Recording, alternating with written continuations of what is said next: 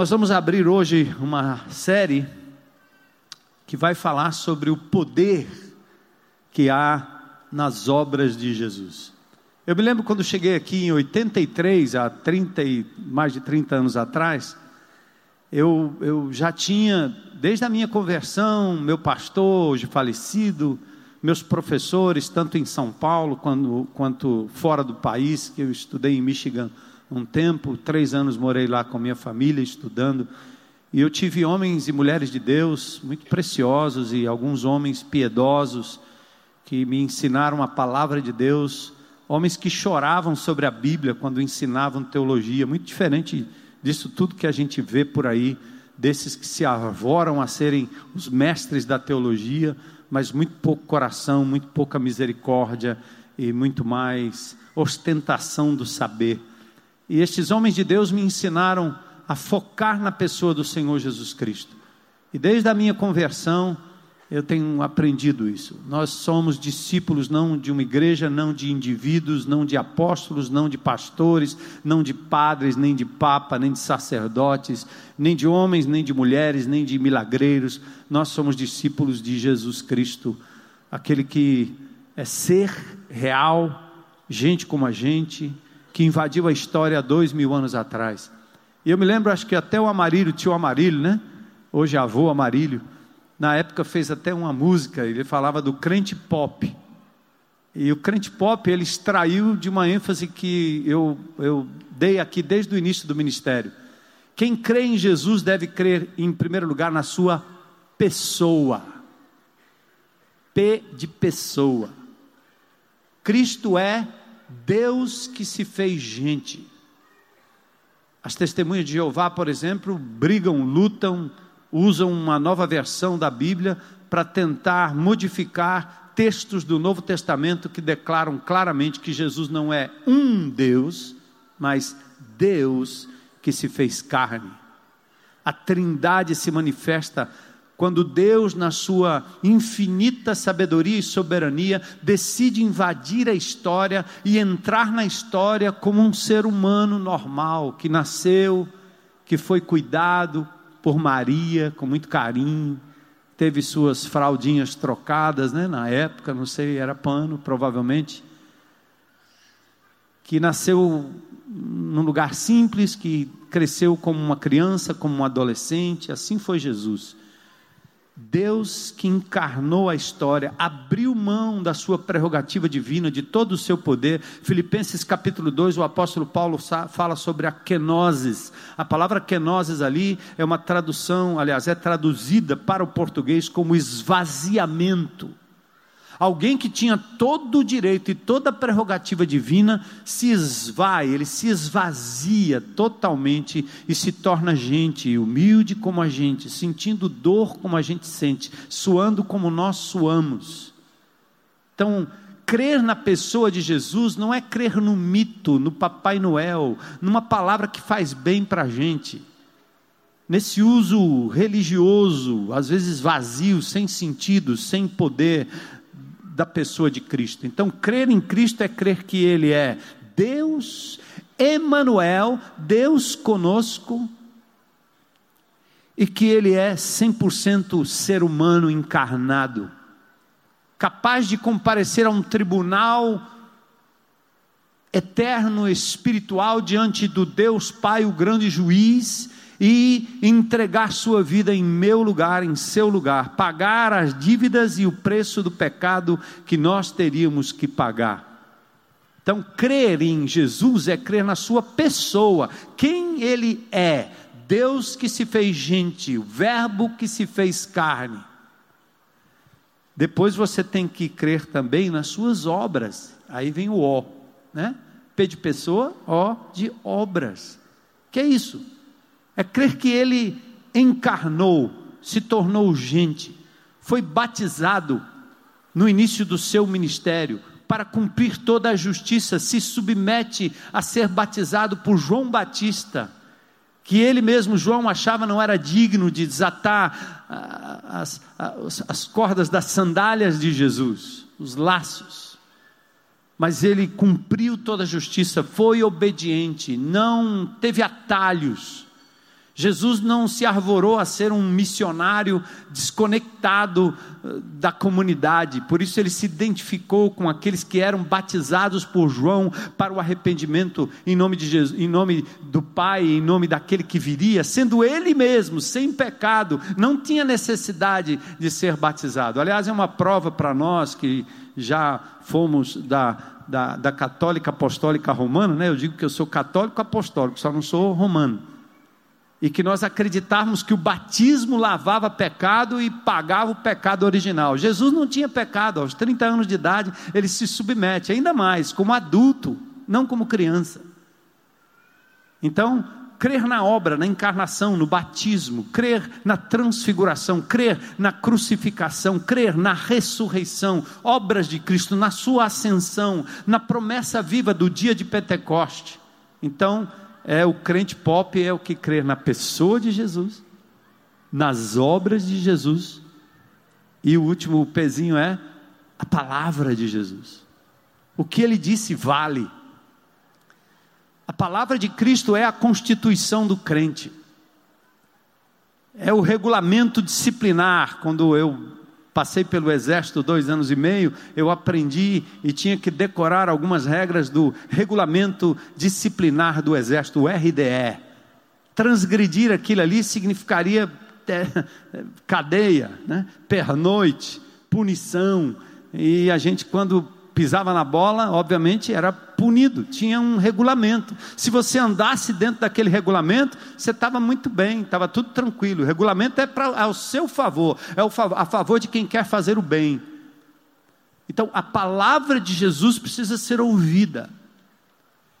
E eu acredito que aqui agora, neste auditório, lá na tendinha, me ouvindo e vendo pela internet, nós temos um punhado de discípulos que não são discípulos de pastores, nem de missionários, nem de apóstolos, nem de bispos, nem de Armando, nem de líderes de grupo pequeno ou grupo de relacionamento, seja o que for, que não é discípulo de padre, nem papa, nem sacerdote, não é discípulo de partido político, de nenhum líder político, seja da direita, da esquerda, do centro.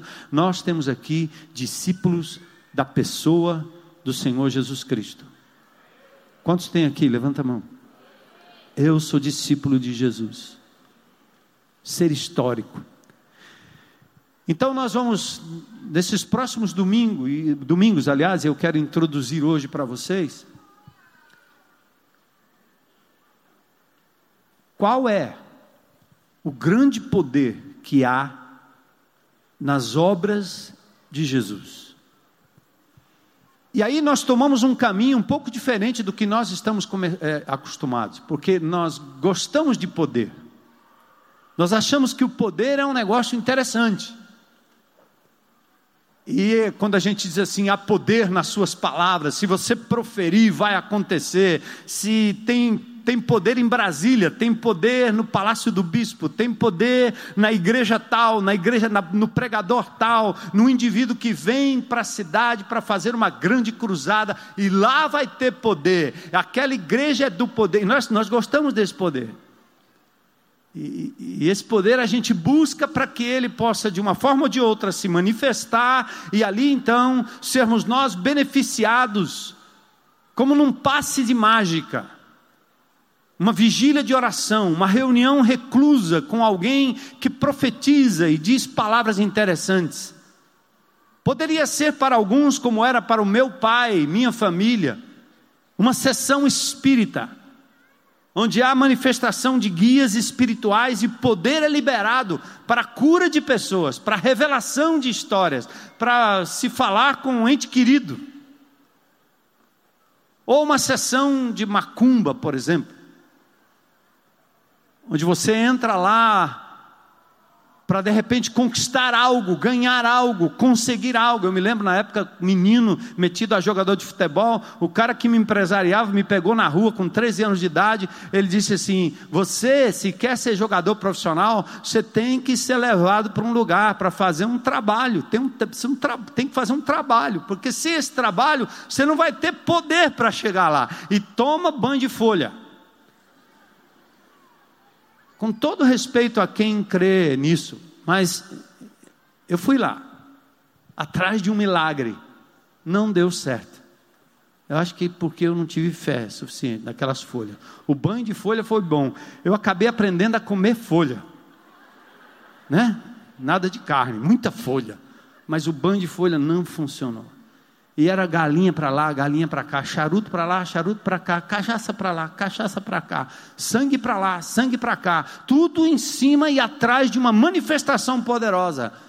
Com todo respeito, né, isso virou agora folclore afro, e aí, com essa coisa afro, mutilam pessoas, fazem o absurdo às escuras e quando acontece, como aconteceu esses dias que os jornais publicaram, ninguém chamou de afro aquilo ali. Os elementos estavam lá na mesa quando aquela criança estava sendo torturada desde pequena, perdendo a sua visão ou um dos seus olhos, por exemplo. Você olha a reportagem e essa, essa cultura alienada, essa cultura autoritária, que não permite que ninguém diga nada ao contrário, ela é evasiva ela, ela, ela, não, ela não identifica nessa hora. É cultural. E você é chamado de uh, afrofóbico. Mas a grande verdade é: tem coisa ruim lá. Como tem coisa ruim aqui. Como tem coisa ruim no meio evangélico, no meio católico, no meio espírita. Em todo canto tem. Não vamos tapar o sol com a peneira. Mas todos nós corremos atrás de um poder automático, rápido, que funcione logo e que principalmente alguém mais tenha o acesso à presença de Deus. Nós temos lutado nessa comunidade para transformar cada discípulo de Jesus num canal pessoal de poder, dando a ele, a você, a cada um aqui, a senha de acesso ao grande poder que há no nome, na pessoa, obra e palavra de Jesus. E mesmo assim nós somos mal interpretados. Porque ao invés de celebrarmos a ceia no recôndito da nossa casa, na nossa família, com os nossos irmãos, amigos, no nosso grupo de relacionamento, nós queremos uma grande ceia, porque se não tem, a igreja não faz. Não faz porque não faz aqui, mas também não vale se fizer lá. Oração não é algo que se faz numa vigília noturna, onde você tem uma igreja com 5 mil pessoas e 50, 60, 70 passam a noite aqui orando, tomando um cafezinho, cantando. É uma maravilha, é uma bênção, mas nada disso resolve tanto quanto cada discípulo na sua casa, no seu condomínio, no seu quarto, no seu canto, acordando de madrugada, entrando na presença de Deus com grande poder. Foi assim. Às vezes eu faço isso porque quero, porque planejo, às vezes porque Deus me levanta, como hoje, às três e meia da manhã, olhos abertos, intercedendo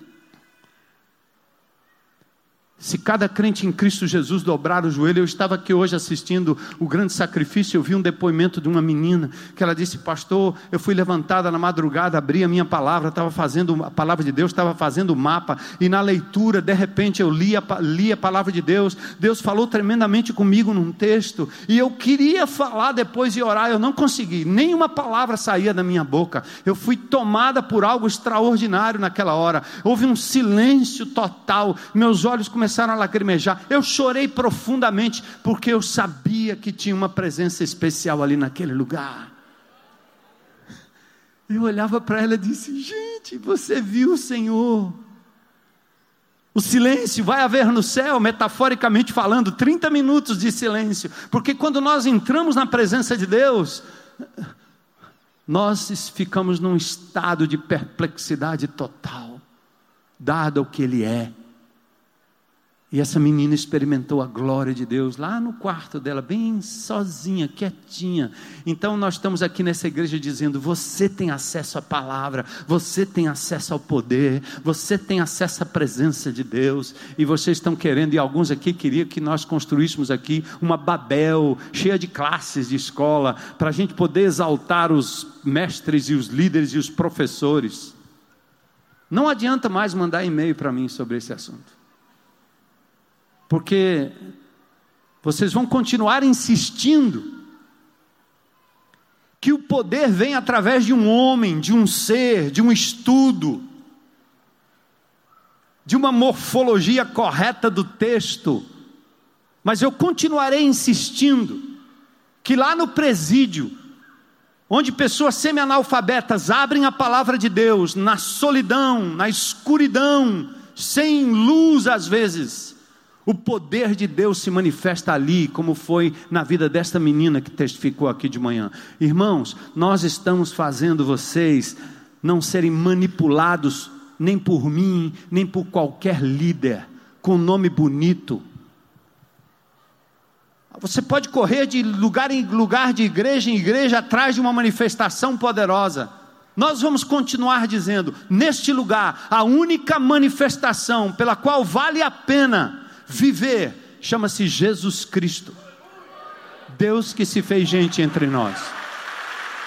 Aleluia. E Ele é acessível, amém? Jeremias 29, 13: Buscar-me-eis e me achareis quando me buscardes de todo coração.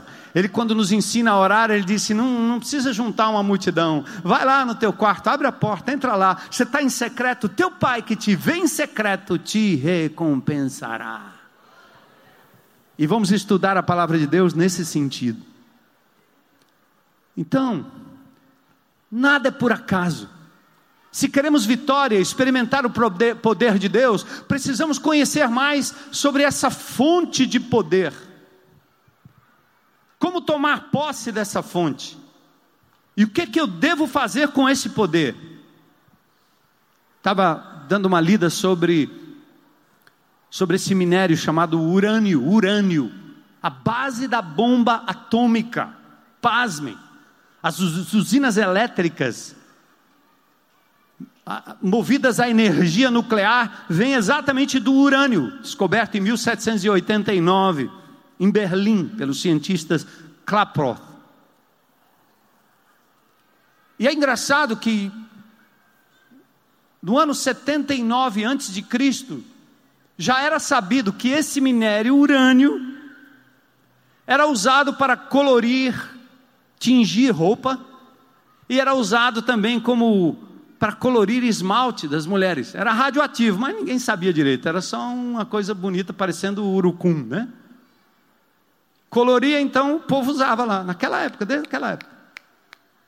Anos mais tarde, com aquele poder radioativo na mão, com aquela bomba capaz de explodir uma nação, uma ilha, um local como Hiroshima e Nagasaki. O urânio, aquele poder desconhecido totalmente, era usado para colorir tinta, unha, esmalte, aliás, roupa, vidro. E depois, só depois, alguém se prontificou a reconhecer nesse minério suas características, suas propriedades, descobrindo que era altamente radioativo. Aliás, o Brasil acho que é o sexto ou sétimo fornecedor de urânio no mundo, tem reservas de urânio. Inclusive, o Ceará, na cidade de Santa Quitéria, é uma base de urânio. Já pensou o cearense fazendo uma bomba? Agora, esse mesmo poder é usado para fornecer energia para uma cidade inteira ou para explodir pessoas, para impulsionar um submarino ou para arrasar com vidas e famílias. Veja, poder mal usado, que terrível. Há perigo no mau uso, na manipulação errada do urânio, por conta da sua radioatividade. No campo espiritual, não é diferente. Nós queremos poder, mas não sabemos direito de onde vem esse poder, qual a fonte, como eu adquiro isso. É numa oração, é num mantra, é passando a noite no monte, onde é? É dizendo um nome, é entrando em transe, em êxtase, é pensando positivo, de onde vem esse poder? Como eu tenho acesso a ele? No campo espiritual não é diferente. Aliás, poder é algo que as autoridades também têm. Um poder desconhecido seja de Deus ou do mal, mal empregado e usado por motivos escusos, pode causar sérios prejuízos, a exemplo do poder nas mãos dos políticos. Conhecem?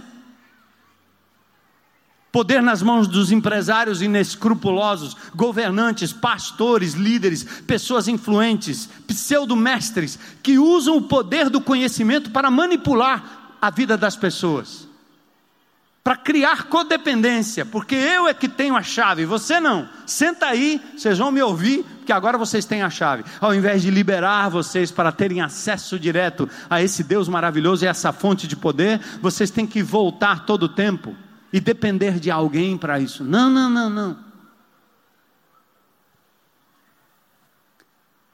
Olha o que Jesus disse, Mateus 7, 22 e 23. Olha, olha, olha como ele encara essa coisa do poder.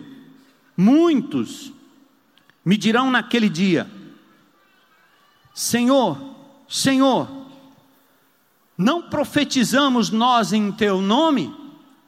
A resposta, a pergunta é retórica e a resposta é sim. Vocês profetizaram em meu nome. Ah.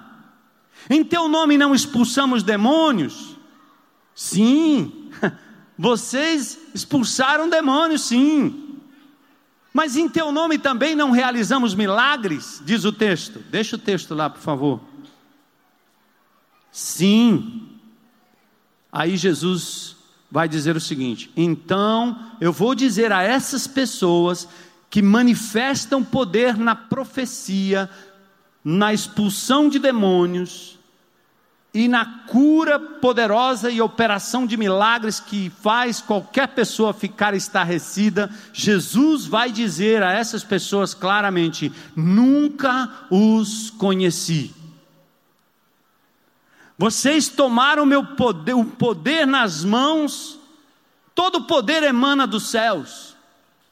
Foi o que Jesus disse para as autoridades daquela época: nenhum poder te foi dado se não tivesse vindo do alto. Até o inimigo, o diabo, o poder dele é um poder restrito, ele o tem,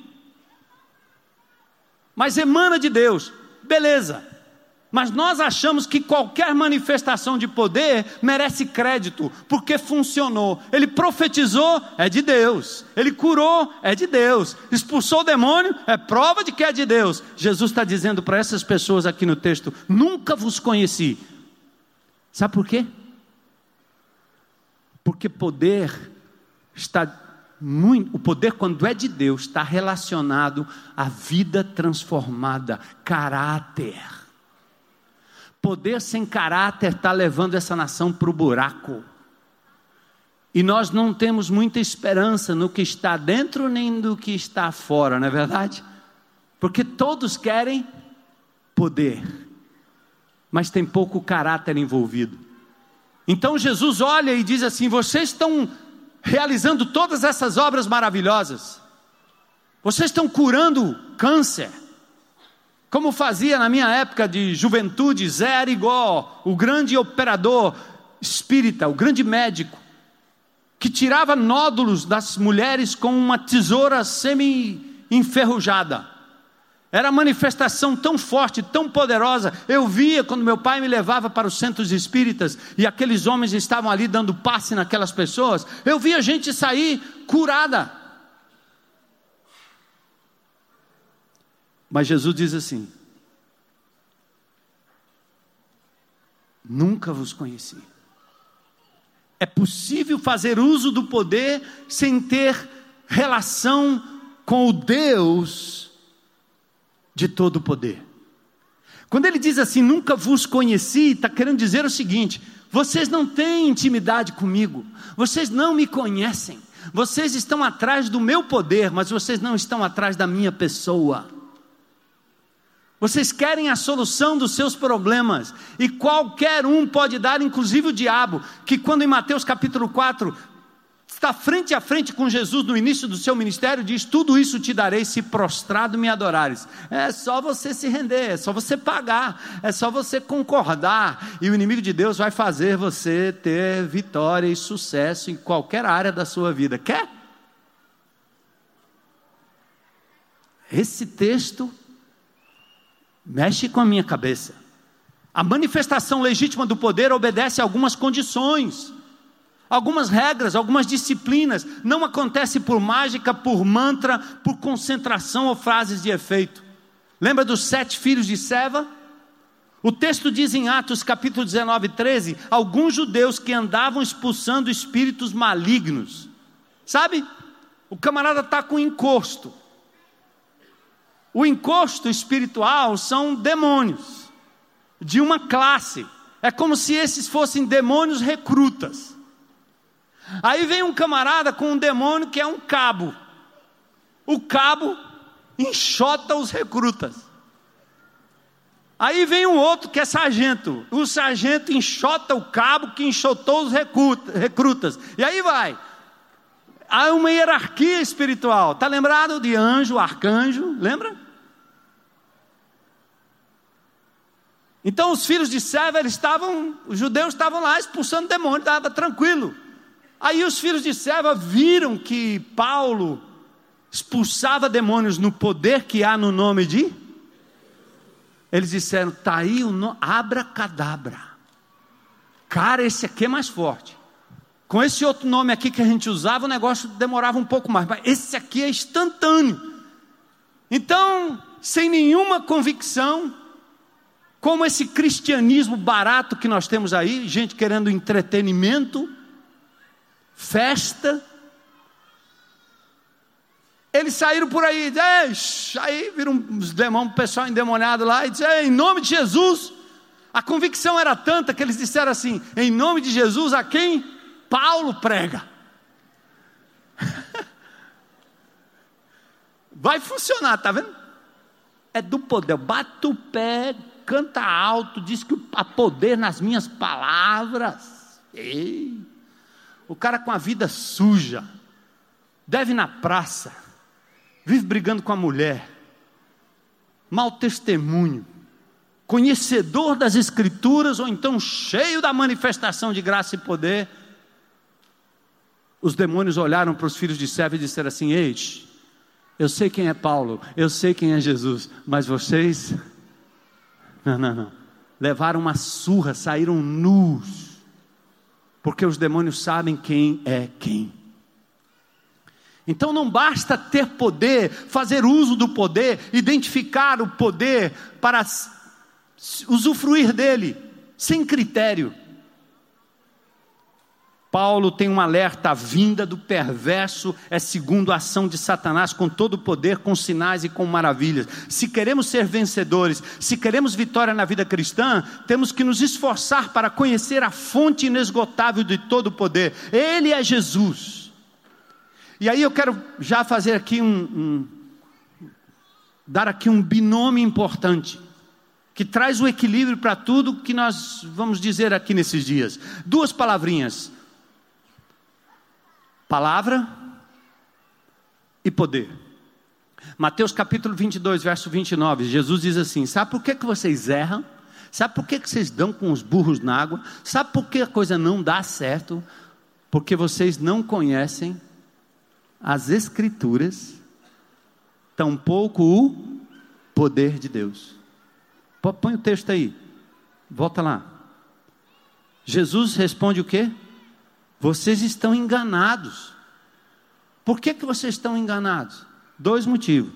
Vocês não conhecem a, as Escrituras e não conhecem o que? O poder de Deus. Tá? As Escrituras é a palavra de Deus, amém? E o poder é o poder de Deus. É a manifestação do poder do Espírito, do poder de Deus. É a ação de Deus que vai passar pela sua vida e vai transformar pessoas, vai criar um ambiente de resistência, de resignação. Mesmo na doença, mesmo na luta, não significa essa vitória barata, esse cristianismo de prosperidade, essa coisa da mentalização de que tudo vai dar certo.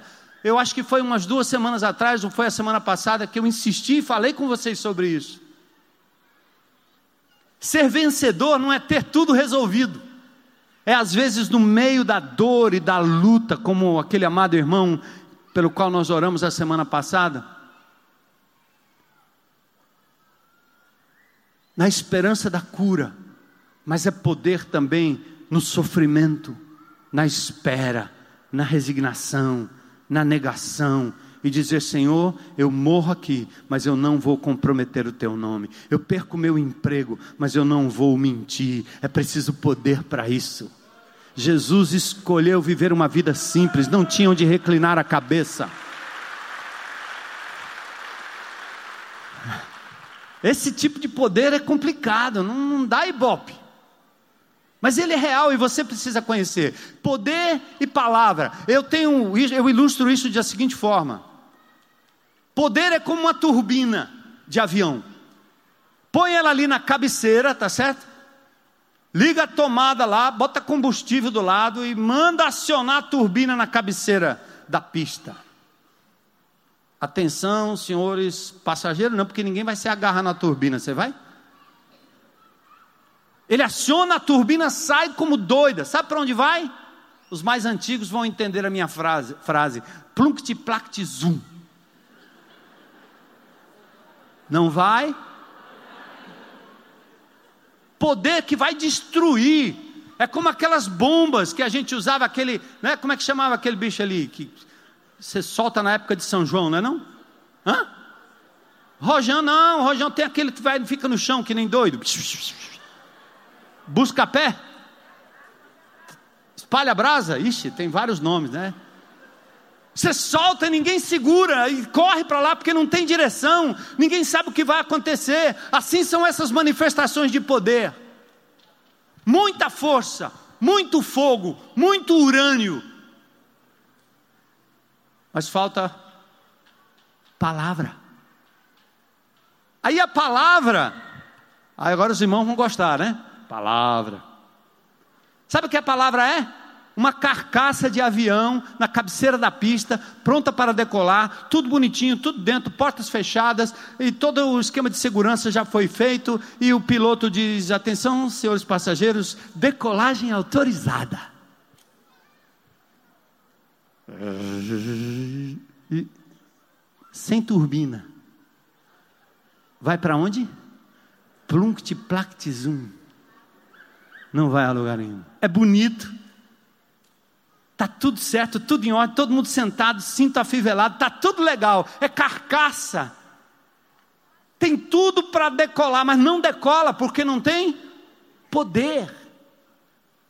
Então, qualquer pessoa que ache que se conhece a palavra, estuda profundamente a palavra, passa o ano aprofundando, estudando a palavra, se reúne no grupo pequeno para estudar, estudar, estudar, estudar, estudar, sabe o que ele está fazendo? Ele está montando uma carcaça.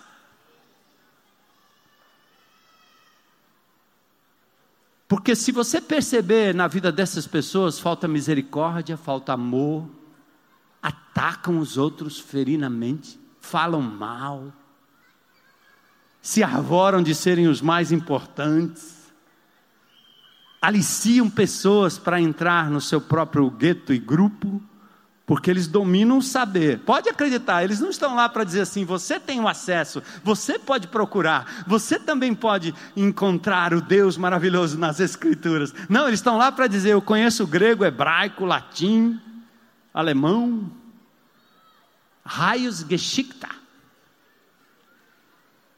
Chama a Rosvita aí para traduzir o que é isso aí.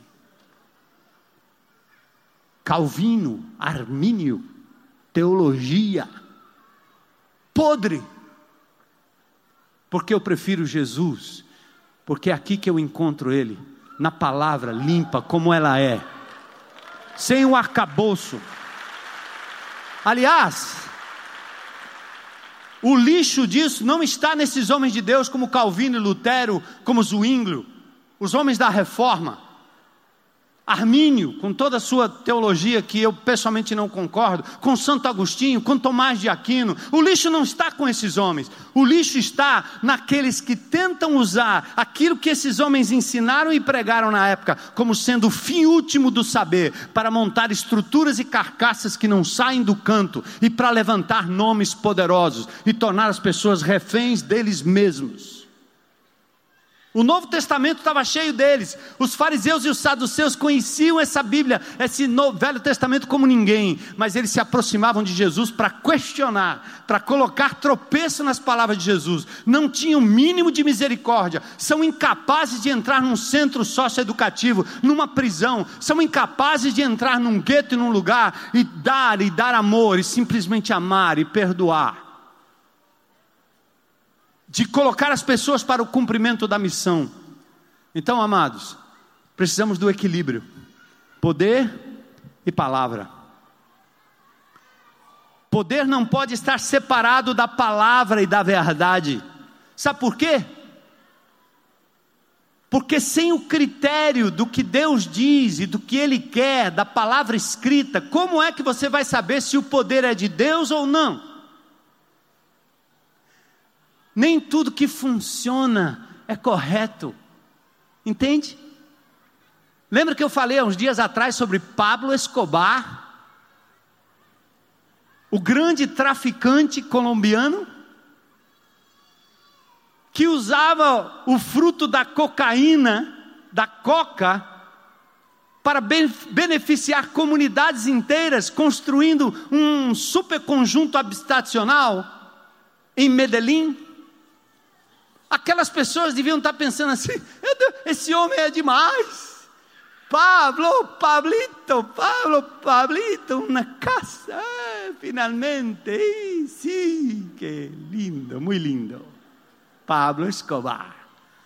Põe a foto dele no condomínio, põe a foto dele no conjunto habitacional, certo? Enquanto esse mesmo desgraçado está acabando com vidas mundo afora, espalhando cocaína pelo mundo inteiro, destruindo jovens e um bocado de coisa. Veio poder, veio provisão, mas não importa de onde, a pessoa diz: se serviu para mim, funcionou e me deu uma casa, isso é que basta. Do jeito que o diabo dá, ele tira. E um dia todos haveremos de comparecer diante do Senhor dos Exércitos. Será terrível ouvir ele dizer: Nunca vos conheci. Apartem-se de mim, vocês que praticam iniquidade. Percebe? Por isso é preciso critério. Se você tem uma, alguma promessa que não está de acordo com o que o Senhor da palavra diz, na sua palavra, está de acordo com aquilo que ele é, não aceite. Isso é corrupção espiritual. Se você tem que ser promovido por uma mentira, ainda que seja um bem, ainda que você vá dar comida para os seus filhos, é melhor que eles vivam de migalhas, mas que você continue honesto na presença do Deus vivo. Ele vai estar com você lá nas migalhinhas. Aleluia. Então, poder e palavra é a palavra que nos liberta dos erros, das mentiras, do engano. A Bíblia deve ser então a nossa única fonte autorizada, critério para aquilo que nós estamos fazendo. Deixa eu dar uma outra ilustração em relação a isso. Nós temos falado sobre o mapa, né? Mapa. Eu fiz o meu hoje, três e meia da manhã. Deus falou comigo na palavra. Meditei, abri para vocês, abri para outra pessoa, né? Depois posso planejar o que eu vou fazer a respeito, depois eu vou avaliar se eu me enquadrei naquilo que Deus me disse. Isso aqui é a dinâmica dos nossos grupos de relacionamento. E o mapa pode ser feito em cima de um texto bíblico, em cima de um profundo exame do Apocalipse. Mas você tem que dizer assim: o que é que Deus está me dizendo na palavra, o que é que eu vou fazer a respeito? Esse é o mapa, essa é a dinâmica onde as pessoas precisam ir atrás desta informação. Agora, alguns dizem assim: não, mas Deus se revela na natureza, o kairós de Deus acontece em todo canto, eu aprendo com um aqui, aprendo com outro acolá. Aprende o quê? Só existe uma fonte absoluta de verdade: a palavra. A palavra de Deus diz, inclusive, que o descrente ele olha a natureza e ele não entende, ele, ele vive como que estivesse tateando, cego, ele não percebe a glória de Deus, a não ser que você tenha o Espírito Santo e o critério da palavra de Deus. Então, essa é a importância da palavra. O seu encontro deve ser com a pessoa de Deus, na palavra de Deus. Na palavra lida, meditada, na qual ele fala, na resposta à oração que você diz: Senhor, eu me rendo, e aí os teus olhos vão estar iluminados, você vai ter critério para julgar todas as coisas, segundo João diz em 1 João 4,1. A palavra é o centro, é a verdade, a essência da revelação. Mas outra coisa importante é que Deus agora através da história, não só agora, mas através da história, ele demonstrou o seu poder e mostrou aos seus servos como esse poder pode agir ainda hoje em função da vida de cada um, quando ele promoveu atos redentores. Atos redentores. O que, que é isso? O dilúvio o êxodo, a travessia do deserto, a passagem do Rio Jordão, a destruição de Jericó, quando o povo marcha ao redor, feitos poderosos de Deus, e através da história do povo judeu, os salmos sempre diziam assim: Louva ao Senhor porque Ele é bom, porque Ele fez isso, Ele fez aquilo por nós. Os atos da história de Israel eram para ser revividos na família. O Salmo 78 diz: o que ouvimos, o que aprendemos, o que nos contaram nossos pais, não encobriremos nossos filhos. Vamos passar de geração em geração as obras de Deus, os feitos de Deus, os atos redentores de Deus. Salmo 105, versos 1 e 5 diz: Deem graças ao Senhor, proclamem o seu nome. Divulguem os seus feitos entre as nações, cantem para Ele, louvem-no, relatem todas as suas maravilhas. Sabe por quê, gente? Porque quando Deus libertou o povo debaixo do jugo de Faraó e eles atravessaram o mar enxutamente, ali foi um ato redentor, indicando que toda e qualquer escravidão na minha vida, toda e qualquer algema que me liga ao pecado, à pornografia, à infidelidade, à mentira, a bebida, a droga, tudo aquilo que me mantém preso a esse faraó do século 21 e da pós-modernidade, quando eu lembro do Êxodo, eu me lembro que o grande eu sou tem poder para me libertar, como libertou o povo de Israel, e é nele que eu creio, e é esse poder que eu invoco sobre mim e diz: Senhor, liberta-me, liberta-me, Senhor, liberta-me, Senhor. Entende? Não é no vácuo. Por isso, os atos redentores de Deus são tremendos nesse sentido. Por isso, a Páscoa, o judeu até hoje comemora a Páscoa para lembrar o grande ato redentor de Deus em relação ao seu povo.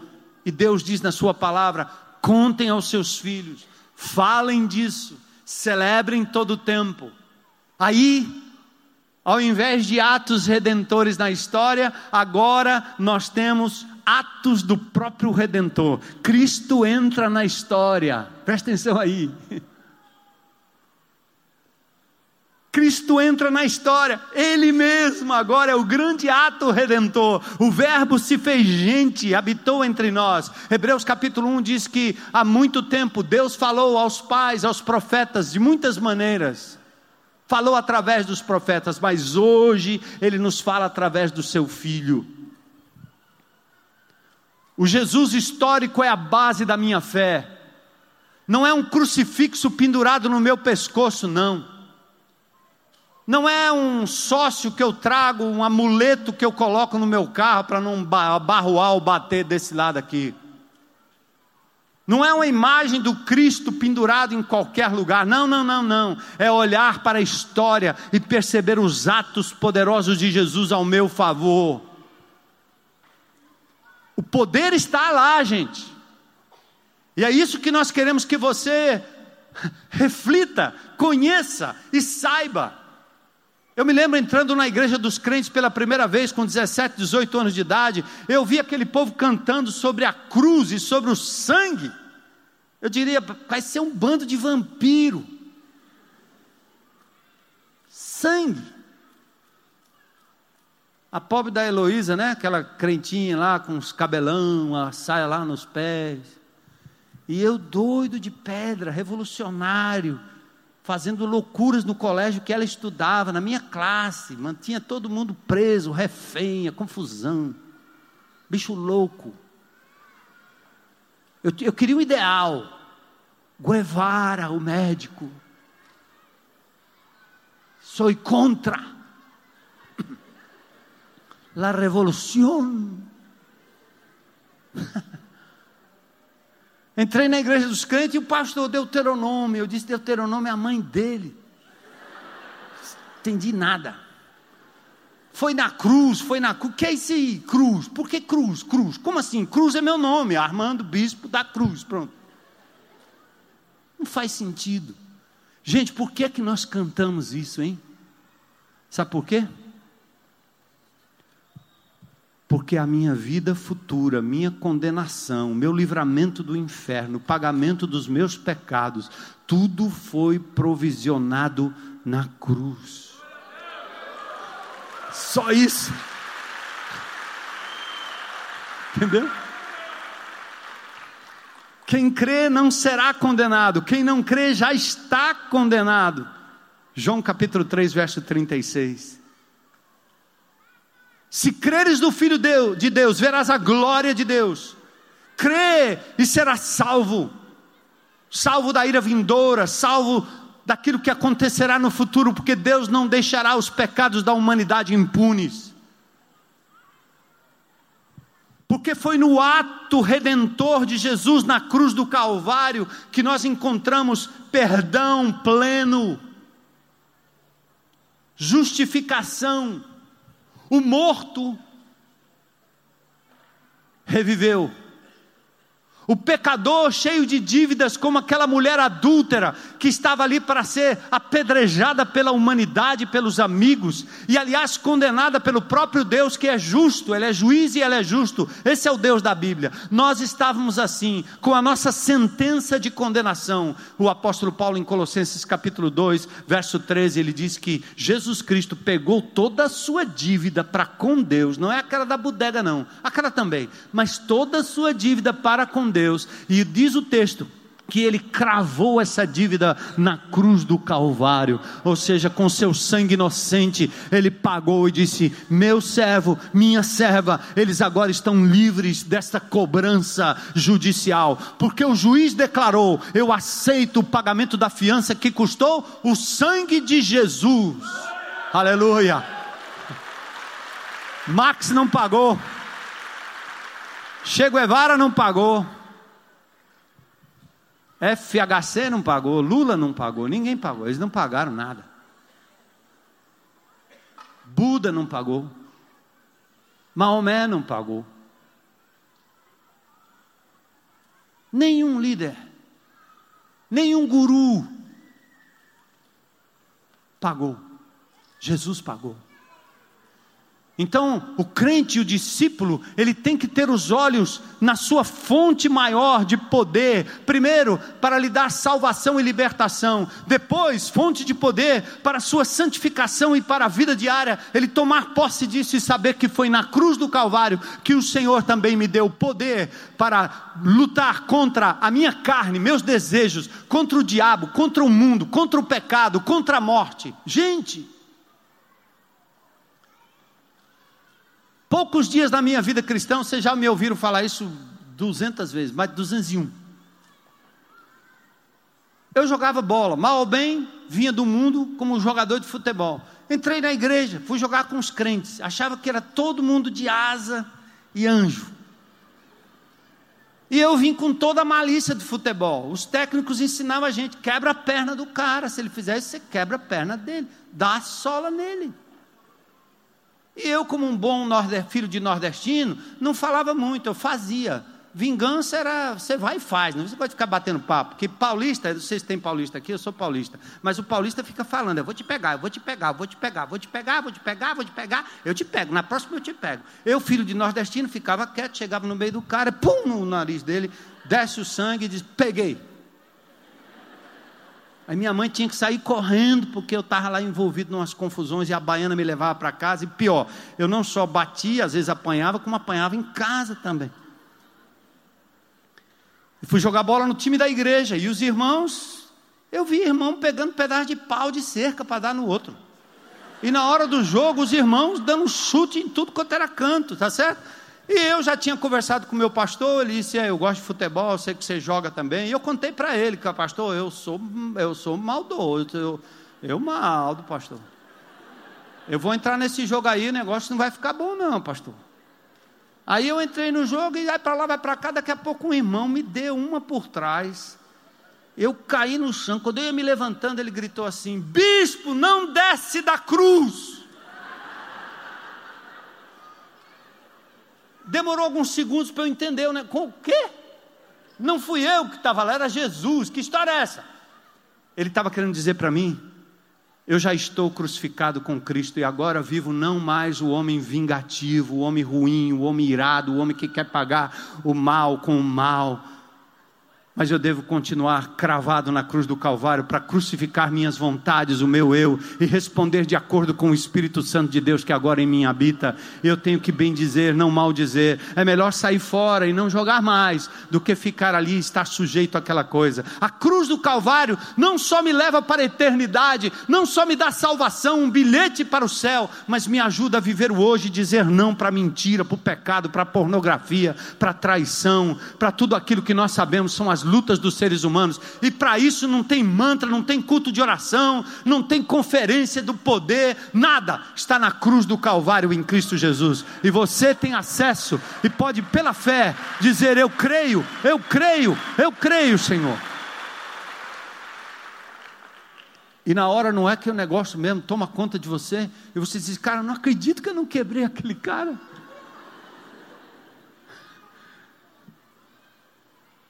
Não pode. Eu não acredito que eu perdoei aquela mulher. Não, não, não. Eu perdoei mesmo. Cara, estou com vontade de dar um beijo nele. Já anos atrás, aqui na IBC mesmo, né, participando de torneio, aí tinha várias igrejas que eu não vou nem mencionar o nome. E uma hora lá eu fiz uma graça lá numa, num canto da, da, da, do campo lá, um campeonato que o negócio estava feio. Teve briga, viu? Foi na Jocum, pronto. Mandou mais dica do que essa aí. E quando eu fiz uma graça lá no canto, lá, né? Os mais antigos vão saber disso. Um cara, um irmão que era, era um presbítero aí, bem conhecido. Ele olhou para mim assim e disse: Você fez isso comigo, na próxima eu te quebro. Caramba! Gente, a próxima ele vai me quebrar. Só que quando ele falou isso, eu disse assim: não quebra. Ele disse, quebra. Eu disse, não quebra. Ele disse, quebro. Eu disse, quer ver como você não quebra? Ele disse, quero. Aí eu tirei a camisa, entreguei para ele e disse, não vou jogar mais. assim, ó, assim, ó. Besteira, não é não?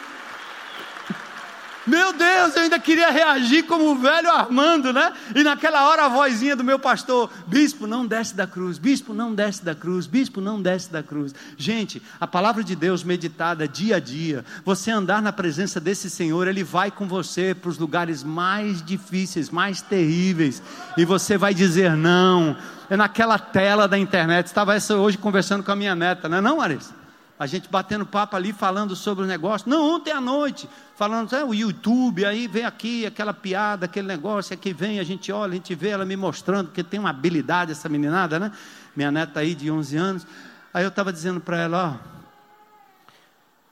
só Jesus para a gente poder chegar num determinado site, numa determinada figura, num determinado vídeo e dizer: aqui não.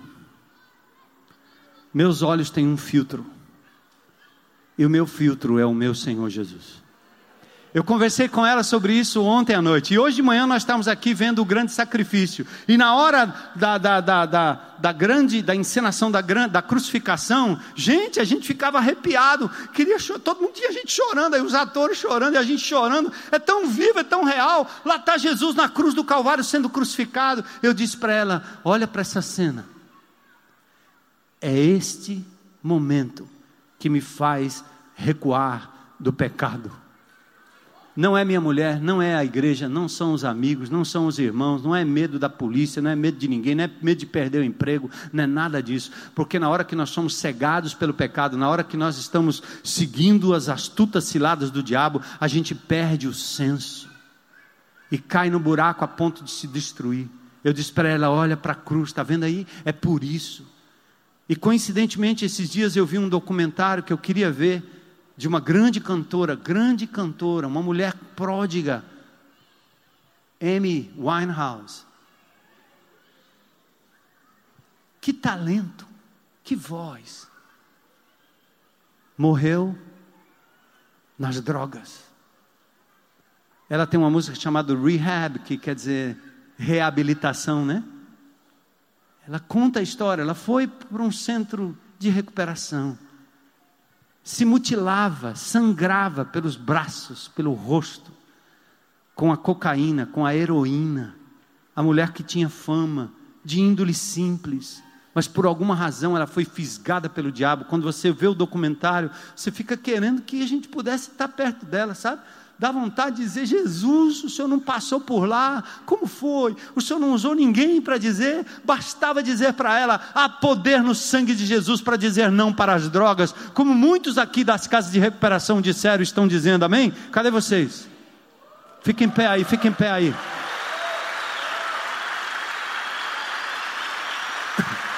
Aí.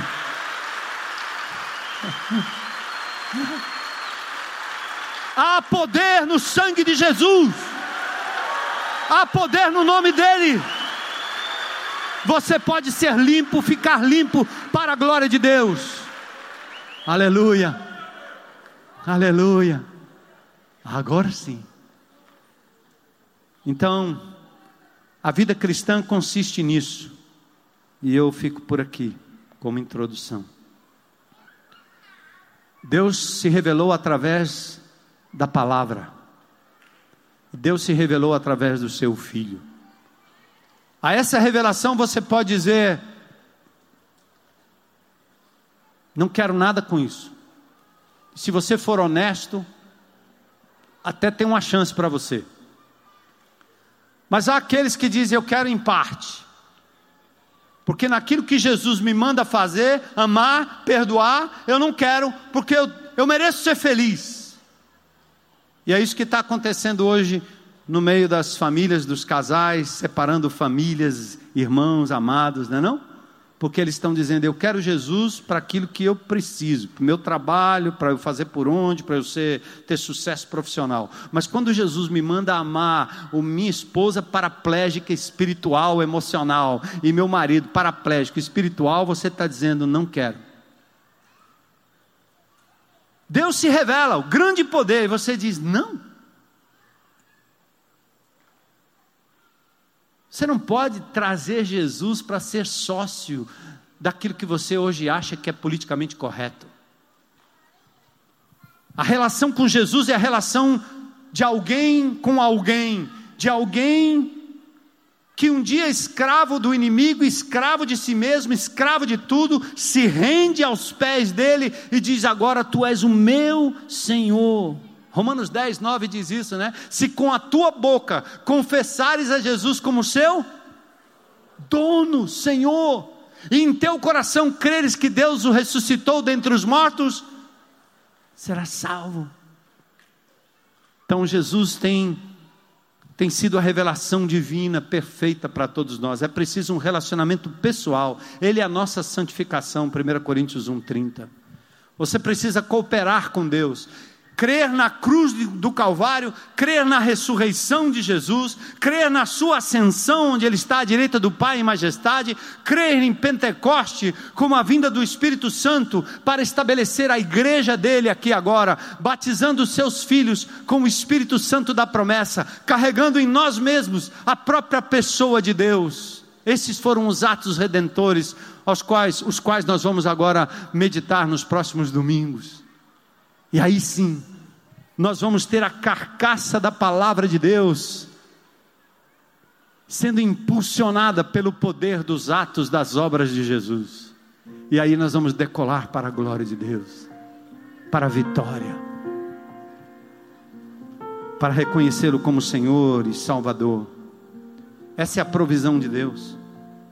Quando reconhecemos Jesus como Senhor, como a nossa santificação, não só a nossa salvação, Ele assume o lugar que lhe é, de, que lhe é devido. Isto resulta em relacionamento um relacionamento de comunhão contínua, caracterizado por obediência, fé e amor, que resulta, sabe, aí sim, em experiência, uma contínua experiência de vitória, como essa menina me relatou hoje pela manhã. Você vai ver como aquela mulher do quarto de guerra daquele filme, uma mulher frágil, que vai lá no quarto e se ajoelha diante do Todo-Poderoso e vê Deus trabalhando na vida do seu marido, vê Deus trabalhando em áreas que você nem enxerga, nem vê você não tem um controle dos seus filhos, você não tem controle do seu marido, você não tem controle do seu futuro, você não tem um controle da nação, mas quando você entra na presença do Rei dos Reis, do Senhor dos Senhores, do Todo-Poderoso, Ele lhe dá autonomia e autoridade para mover os céus a seu favor, a favor da história. Seja vitória, porque tudo vai dar certo, seja graça para resistir quando tudo dá errado como foi com Paulo, que foi parar na prisão várias vezes, e lá preso, preso. Eu tive a oportunidade de visitar a prisão do apóstolo Paulo, onde ele estava lá. O lugar foi arrebentado por um terremoto. Lá estava Paulo, preso e ele preso adorava a Deus. Como pode? Não deu certo, Paulo. Você foi preso, cara. Você é um cristão fracassado. Você esqueceu de ir lá na tenda dos milagres. Você esqueceu de ir no grande evento. Você deveria ter ido no ministério do apóstolo. E lá teria dado tudo certo. Porque crente, crente que é crente não vai preso. Crente que é crente não perde dinheiro. Crente que é crente não fica doente. Crente que é crente, ah, uhul. Paulo disse: não, não, não, não. Senhor o deu, Senhor tomou, disse Jó. Paulo pensou a mesma coisa. Bendito seja o nome do Senhor. Qualquer que seja a minha circunstância, mesmo que eu veja as coisas dando errado na minha vida, eu vou entrar no trono da graça de Deus e fazer com que o meu Deus haja por mim em meu lugar. E se ele me pedir para ficar quieto, eu vou ficar, esperando nele pacientemente. Amém? Glória a Deus. O sangue de Jesus tem poder porque Ele foi derramado por mim e é provisão para minha vitória. Aleluia. Então é isso que nós vamos estudar. Os teólogos vão ficar com inveja. Diz: como? Você vai ensinar essas coisas para o povo? E o povo vai poder ter acesso a essas coisas? É, legal. Eles não precisam de doutrina nem teologia, eles têm o Deus da Bíblia e a Bíblia escrita por Deus. Eles têm o mestre dos mestres, o Espírito Santo, o grande autor das Escrituras. Já pensou você andar com o próprio autor? Quem melhor pode explicar a Bíblia senão o autor da Bíblia? Abra e diga: Meu Deus, Desvenda os meus olhos para que eu veja as maravilhas da tua lei. Salmo 119, 12. Desvenda os meus olhos para que eu, des, para que eu contemple as maravilhas da tua, lei, da tua lei. Faça como o salmista. Abre os meus olhos, Senhor, abre os meus olhos, para que eu te perceba aqui todo dia, de manhã. Fala comigo, Senhor, e junte-se num grupo de relacionamento com pessoas que estão tendo um encontro com Deus. Deixa elas partilharem. Ninguém vai falar abobrinha, ninguém vai falar sobre o Fortaleza Ceará, ninguém vai falar sobre isso. Fala depois. Primeiro o conteúdo é o que Deus lhe disse, o que você vai fazer a respeito. E aí você entra como líder, ajudando essas pessoas, estudando na profundidade da palavra, estudando na razoabilidade dessa essa palavra maravilhosa, seja onde for, como for. Há poder na pessoa, obra e palavra de Jesus. E nós continuaremos firmes firmes no propósito de desvendar o grande mistério, Cristo em nós, propagar o grande mistério, Cristo em nós, a esperança da glória. Curva sua cabeça em oração. De tudo isso que você ouviu hoje, textos bíblicos, conceitos bíblicos, o que é que Deus falou ao seu coração? Aquilo que é do homem é do homem. Aquilo que é meu pensamento é meu pensamento. Mas você sabe que o Senhor falou através da Sua palavra, através do louvor. E agora você diz: Senhor, eu, eu respondo em obediência, em submissão, em adoração. Eu vou me esmerar por te conhecer. Paulo diz em Filipenses 3,10: Ah, como eu gostaria de conhecer mais o meu Senhor. o poder da sua ressurreição, o compartilhar dos seus sofrimentos. Olha a oração de Paulo. Aguenta firme, irmão, irmã, aguenta firme. O Senhor é contigo. E eu queria hoje também dar oportunidade a qualquer pessoa que aqui hoje à noite compreendeu a centralidade da pessoa de Jesus e gostaria de dizer: Eu quero me tornar um discípulo do Senhor eu quero também usufruir desse perdão pleno e deixar para trás todas as coisas e ter um recomeço, abandonar os outros ídolos e ter Jesus como meu único Senhor e Salvador. Eu me entrego a Ele hoje, aberta, publicamente. Tem alguém aqui? Levanta a mão aí onde você está. Tem alguém? Alguém hoje à noite? Eu não vejo direito daqui. Glória a Deus, glória a Deus, glória a Deus, glória a Deus. Mais alguém? Hoje à noite você vai dizer assim: é meu dia. Deus te abençoe, meu querido. Glória a Deus. Glória a Deus, cara. Glória a Deus. Aleluia. Aleluia. Ei, lembrete claro, essa decisão não é não tem a ver comigo, não tem a ver com essa igreja. Aqui é um lugar onde nós nos reunimos para proclamar, celebrar o nome de Jesus. Você está fazendo uma decisão diante do Rei dos Reis, o Senhor dos Senhores, e Ele vai entrar na sua vida como entrou agora todo aquele que o confessa como Senhor e Salvador. Faça isso diante do Senhor, não se envergonhe dele. Diga hoje eu quero Jesus como meu Senhor, meu Salvador. Eu me rendo, eu me entrego a Ele. Quero ser um discípulo, uma discípula de Jesus. Tem alguém mais? Coragem para dizer: é meu dia, chegou minha hora. Deus te abençoe. Aleluia. Aleluia. Alguém lá na tendinha, alguém nos vendo pela internet, glória a Deus. Eu vou pedir que vocês saiam do seu lugar, se quiserem, se puderem. Venham aqui à frente, irmãos amados vão orar com vocês, amém? E nós vamos então para uma semana de vitória no nome de Jesus, amém, irmãos?